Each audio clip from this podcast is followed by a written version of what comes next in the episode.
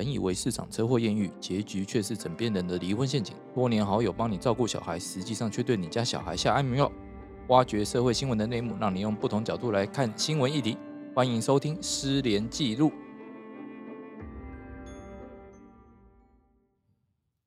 欢迎大家再度收听《失联记录》，我是主持人连瑞君连律师，我是施宏成施律师。我是安安律师，还有我们今天的特别来宾，让大家欢迎快根律师。Hello，大家好。刚刚快根律师跟我们讲说，他今天要摆烂，我一句话都不讲。没有错，我就是来这里睡觉的。你已经破戒了，你知道吗？现在不就讲两句话了吗？好了好了，我们先进入今天的主题哦。今天我们要来讲离婚财产全攻略哦。那我们先讲一下为什么要讲这个主题，就是说有鉴于就是呃最近离婚事件。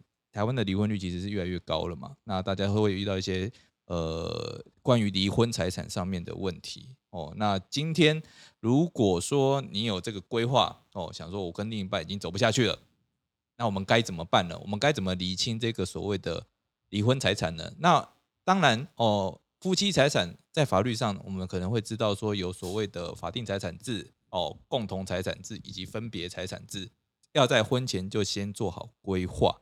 哦，那你现在中途才想到要离婚的话，通常都来不及了。哦，就算你要去跟对方谈，现在也来不及了。好，所以我们要直接讲法定财产制的部分，因为法定财产制顾名思义就是当你没有约定的时候，法律直接帮你规定好。好，那法定财产制里面又会再分成所谓的婚前财产以及婚后财产。哦，还有婚后财产，它会还在特别就一个东西，诶，就两两种情形哦，也就是所谓的无偿取得情形，例如说赠与，哦，例如说继承。哦，这两种情形所取得的财产也不会被记录婚后财产里面。好，前面这些前情提要大概讲完了，那我们今天就来讲，呃，到底我们该注意哪些东西呢？譬如说，我们先从两个分类来，嗯，跟大家讨论。哦，第一个是很容易被发现的，哦，跟很不容易被发现的。哦，大家最想要知道应该是这东西。哦，那我们到底要怎么来看这个婚后财产？要买什么东西会比较好？哦，那我们请那个名牌包的达人哦，快跟律师。等一下，所以我们今天的方向是说，我们今天主要着眼的是，如果你是财产比较多的那一方，我要怎么避免人家离婚的时候从我这边拿走？哎，我们不是这个意思，我们是说，就是大家要注意自己的婚后财产要怎么分配哦，该把资源分配在对的地方。啊，分配好，离婚的时候比较不会被发现，就不用分给对方了。例如啦，例如啦，我觉得应该是说，我们今天透过我们这一集的这个分享，可以让大家知道说，哎，这个财产的话，其实是说，我们就算教人家说，哎，哪个财产可能比较不容易、不容易去查证或者去去鉴定的话，其实另外一方可能也会知道这个讯息。透过我们的节目，他也知道说，哎，我我的另外一半要离婚的时候，可能去做这些变动。我觉得这些讯息给大家都是有正反两面。那一方面，可能他有一些想要用这个讯息去做一些呃规避自己财产的，也有可能，但也有可能是说，哎，我知道这些讯息，所以我知道你会做这些动作，我们事后就可以用其他的方，透过我们告知的这些讯息、这些内容的话，你就可以知道你的另外一半他可能在做这些动作，那你自己就要有一个心理准备。应该说我们在做一个恐怖平衡啊，或者资讯的揭露啊，然后让让你的另外一半知道说你得避瞎帮啊，对，当你另外一半买很多包的时候，你他可能是有其他的想法。你可能要及时上网看一下那个包大概多少钱哦，它的型号。要关心他，要离关心一婚的时候。才能去查二手市场对对对的价，格。除了关心他有没有钱之外，也要关心他有没有其他的想法。对，还有要知道说，哎、怎么确认说这个是高仿还是是正牌货？那快跟律师的话，他对于这一个部分的话，应该是相当了解嘛。我看你最近又买了不多不少包这样子，并没有，其实是仿的。好啦，我乱说的。起手式是这句话没有错，没有这些都仿的，对就是要跟老公说，没有啦，这个就是高仿的，只要两千块，但是实际上可能十五万，我靠！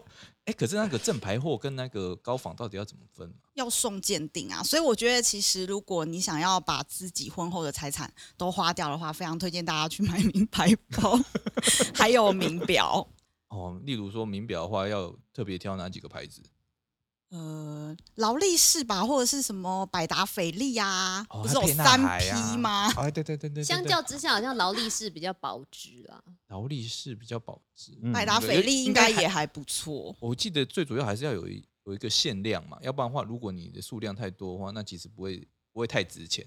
对啊，因为现在名表其实就是都还蛮难买到的，所以就是价值都是一直居高不下。有时候甚至你卖出去的时候，可能比你买进来的价钱还要高。啊，这根本就是投资啊。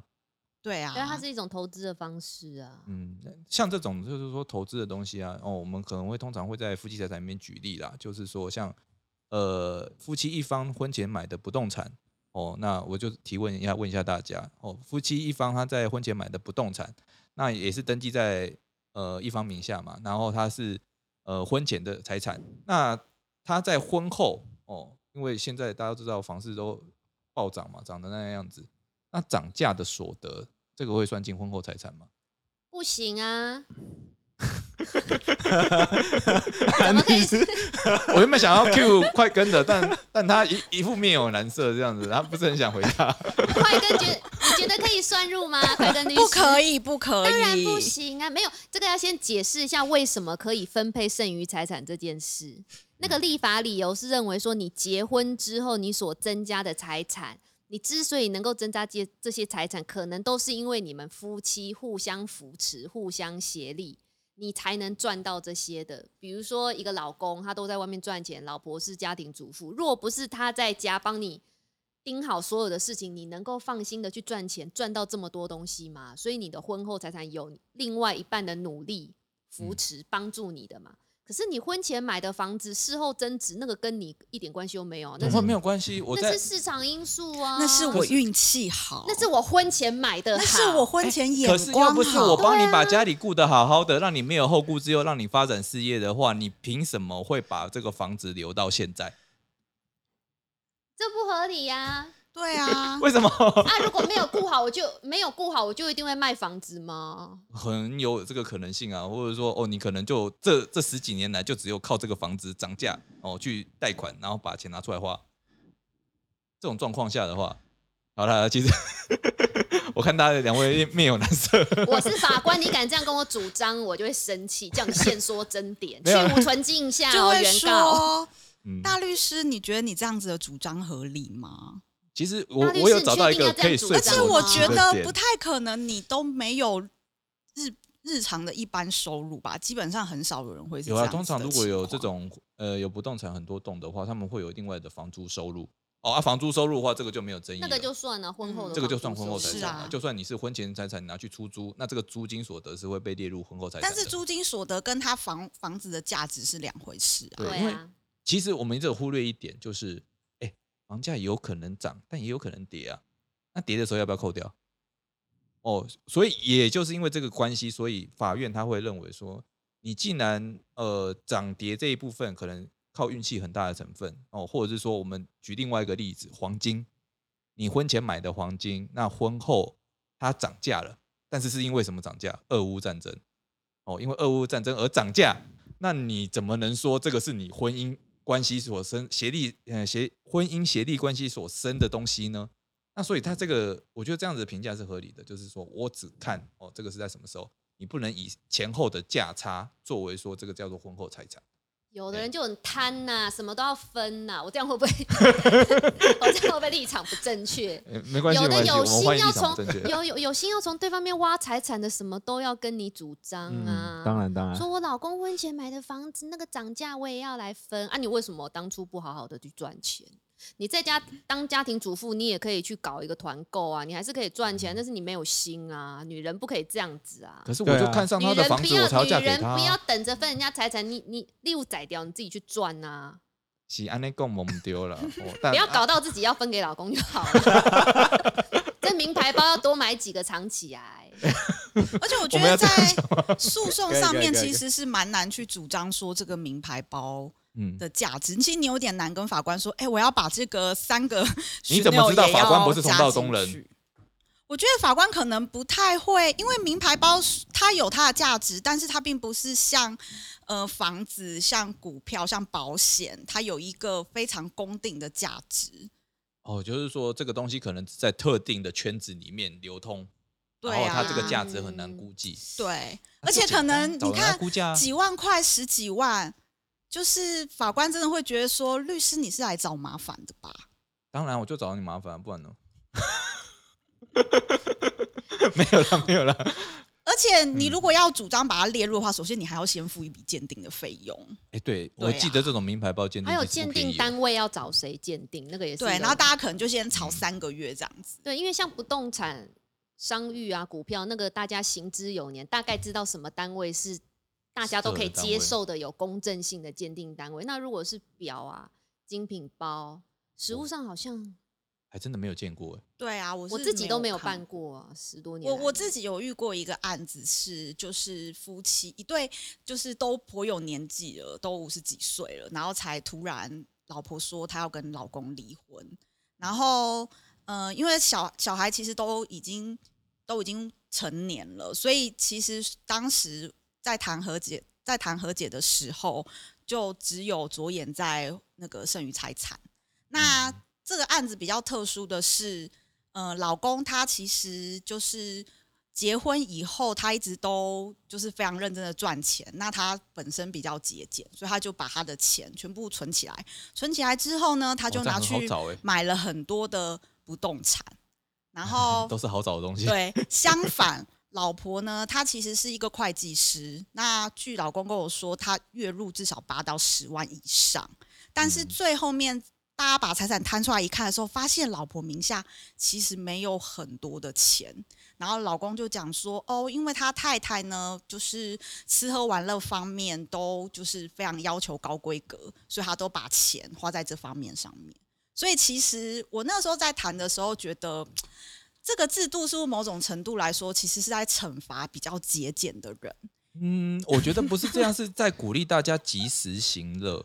对，就是说你要把钱资产配置在正确的地方上，而、不是说你一直存起来。当然了，如果你为了家人哦这样存的话，我们还是觉得说，哎，很好，很棒哦。嗯、那既然你都是为家人存的，那离婚的时候分一点给人家会怎样吗？但是我觉得老公的心里面就会觉得说，我这辈子赚的钱都拿去买房子，而你赚的你都把它花掉了，但是我却要把我买这些房子一半分给你，他就会心里面有一种不平衡的感觉。嗯，嗯，搞不好他是要给小孩的啊、或我老了，啊我哪一天真的身上没钱，我要变卖，让我继续活下去的啊、为什么现在就要分？有这个可能但是我觉得大家在谈离婚的时候，就是你知道寸土不让的，筑起好几道高墙哦，啊，就一道一道防御。对，就是每一个房子多少钱什么的，多少钱保险什么，全部都要每一笔都要算。那、说到底，哎就是因为你们都买这种容易看到的东西啊。对，其实我觉得刚才有一个重点，名表，我我觉得其实刚才讨论，我们就是可以归纳出两个重点。第一个来讲，就是说像刚才说的，就是不动产嗯或者像保险这些，其实都是有机可循的，或者说可以比较容易去做变价。这个东西其实是呃在离婚里面算是比较明确，可以要分或是它的价格是多少是很明确的。那另外一个就是像刚才讲的时候，所谓的名牌包或是名表，一方面来讲，它可能它的鉴价鉴价价格不容易；二方面来讲，它可能会有真实性的问题，所以往往在所以说在离婚的时候，往往这两个东西，呃，就是就离婚财产的分配上来讲的话，其实会比较不公平，会会显示比较不公平。可是我觉得还有另外一个重点，是我刚才归纳的意见是说，当另外一方是基于就是比较享乐的时候，就说其实某一方也不用那么坚持啊。就是大家一起，大家一起去玩，一起去买包，这样才能够把彼此的这个经济拉的比较平衡一点。所以房子的话，适当就好，有没有？不然也不会造成这样大家房价高涨。对，我我老实讲啊，就是说，如果真的有心机吼，觉得说一开始要把你财产挖空的人哦，那他其实也不一定会跟你走法定财产制啊。哦，他要走的话，可能走呃，看你很会赚钱的话，那走法定财产制没问题。哦啊，看你觉得说你家财万贯，但都是爸爸妈妈那边的话，可能想跟你约定共同财产制。哦，那当然，如果你是一贫如洗的话，他还愿意跟你在一起，那这通常是真爱啦，应该啦。哎、可是其实我自己就婚姻产制，其实我自己有办过一件，就是呃，女方很有钱，那女男方的话可能就是家境是就是比较普通啊。其实他们他们是结婚过没多久之后，他们就来有一天是跟我讲说，哎、他想要办这个所谓的夫妻就是分别财产制。那可是我就说，你们都结婚这么久了，后来才知道是说，其实是呃，应该是说女方的家就是父母，他可能有想要分配财产的。然后想说这一块会不会有任何的影响，所以他后来的想法是说，那就办了这个所谓的分别财产制。虽然说我们知道，呃，赠与或是当然有可能他们用买卖的方式，不管，我只是说当时是因为呃女方的家长有去做这些要求，他们去做这些动作，这是我唯一遇过一件是说在呃婚姻的过程中，突然说想要变成说要呃变更这种财产制的方式。我只是说当。但是我是说，哎、这其实后来我看也没有影响到他们夫妻的生活啦。那可是我只是说，像这种东西，假如说你针对针对这个财产真的有一些特别的想法的话，那我是觉得预先去做财产的规划是比较好的。那不然我们刚才说的这个，不管是说呃你要买包、买房或干嘛的话，其实当另外一半有一些比较大手笔的动作的话，其实就是要鼓励另外一半有没有要去好好的去了解一下，了解另外一半的兴趣到底是什么啊？对，或者说最近发生了什么事，尤其他一次买了十个之后，你可能就要自己要先去找好律师。我觉得这边可能要先跟那个民众在那个多解说一下，所谓的法定财产制跟分别财产制，都是你的就是你的，我的就是我的，哦，对我的债务是我的，你的嗯债务也是你的，并不是说法定我们就都是共有，我老公的债务我也要扛，什么老公的东西也是我，不是这样子。他们两个粗浅来说，法定跟分别最大的差别就是离婚的时候，分别财产制不需要做剩余财产分配啊。然后法定对财产制要，所以施律师他刚讲的那个案例是说，因为我我个人最近也碰到一件，也是中途突然要变分别财产制，嗯理由就是因为女方的家人想要做一个买卖，把不动产过到孩子的名下去，事先分配。那他们可能做的是买卖嘛？对。那他就担心说，不行，我这个房子我是要给我女儿的，我并没有想要给这个女婿。对，嗯，所以我希望把它做成分别财产制，那就不会被另外一方分掉。他们也担心说，要是你们离婚的话，我并没有希望我给他这栋房子会被人家拿对走，有可能是出于这样的原因。那很少遇到说一结婚就去办分别财产制，因为你要怎么开口 有啦，其实也还我有。遇过，比较少，因为对方遇过方什么？其其实我有一同个，嗯我有一个朋友，然后她那个时候要结婚的时候，她老公就跟她说：“我们先去办分别财产制。”然后她跟我们说的时候，我们其他的朋友都觉得非常的讶异，因为想说，对啊，嗯理由是什么？难道你老公有郭台诶、有郭台铭那样的财力吗？对，但是就是嗯、我也不知道为什么。老 公是法但是我觉得，但是我觉得女方的朋友都会为此而觉得愤愤不平，就会觉得说男方凭什么提出要分别财产？还是他以为法定财产制是共有啊？是不是他他他他完全了解啊、他完全了解？，对，那男方是做什么职业？不他是好说。哎、哎因为因为我我是不错的职业因为哦。我我以前呃听过一个传闻是说，会去做分别财产制的，呃，对，分别财产制的大部分都是有法律相关背景的。其实之前我不知道，但这可能有一段时间知道，好像之前据统计的资料，好像大概只有几位的那个分别财产制的那个有去登记的。那登记的这个其实好像之前都是大部分都是有律师身份，大部分都是律师或还有一种是状况啊，就是说呃，有时候离婚的，有时候还没走到离婚这一步哦，但我就不想我的婚后收入变成人家的被动收入哦，有比较会赚钱的那一方，他会这样考量，那他就会说，哎、那既然你今天外遇被我抓到了，那我们去办一个分别财产制。那个要对方同意啊，对方首先问你什么意思，为什么要办，对，那个时候是不会答应你啊。对对，可 是那个时候是刚好是通奸罪还在的时候哦，哦他用这个来威胁为了要他求取逼你的原谅，求取原谅，我们去办个分别财产制吧，然后或者就把 违约定高额违约金。没有，他不是约定高额违约，他直接用分别财产制之后，把嗯剩余财产分配请求权消灭掉，他就不用再给他钱。哦，他其实赚更多。他算一算，这样哎吼，我可以对维持这啊个婚姻。哦，反正我跟着这个男的，我也觉得说无所谓了这样子。所以说，这种变形的话，其实是算算要了解法律的人才会做。对对对对，嗯大家可以学这一下。